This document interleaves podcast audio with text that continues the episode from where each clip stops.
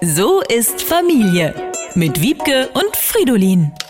Schreibmaschinen werden ja heutzutage fast nur noch von traditionsbewussten Schriftstellern und Geheimdiensten benutzt, weil sie abhörsicher sind. Wobei ich das nicht verstehe. Ich höre seit Tagen nichts anderes als.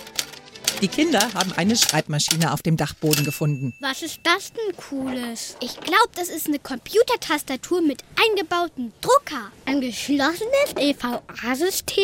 Funktioniert die ganz ohne Strom? Dann ist die ja quasi klimaneutral.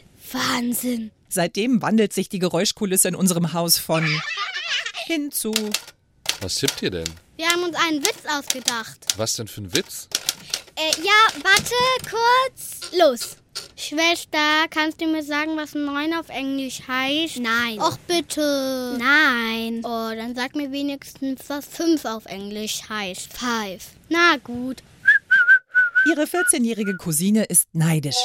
Ich möchte auch eine Schreibmaschine, aber meine Eltern sind so uneinsichtig. Die Ärmste wird kurz gehalten. Sie hat nur einen Laptop, ein Handy und ein iPad. Die gönnen mir überhaupt nichts. Das ist so nervig. Wie Millionen andere Teenager auf der Welt ist meine Nichte gerade voll im Wednesday-Fieber. Dieser Adams Family Spin-off-Serie, deren 16-jährige Hauptfigur einen Roman schreibt, natürlich auf der Schreibmaschine, wie es sich für eine gute Außenseiterin gehört.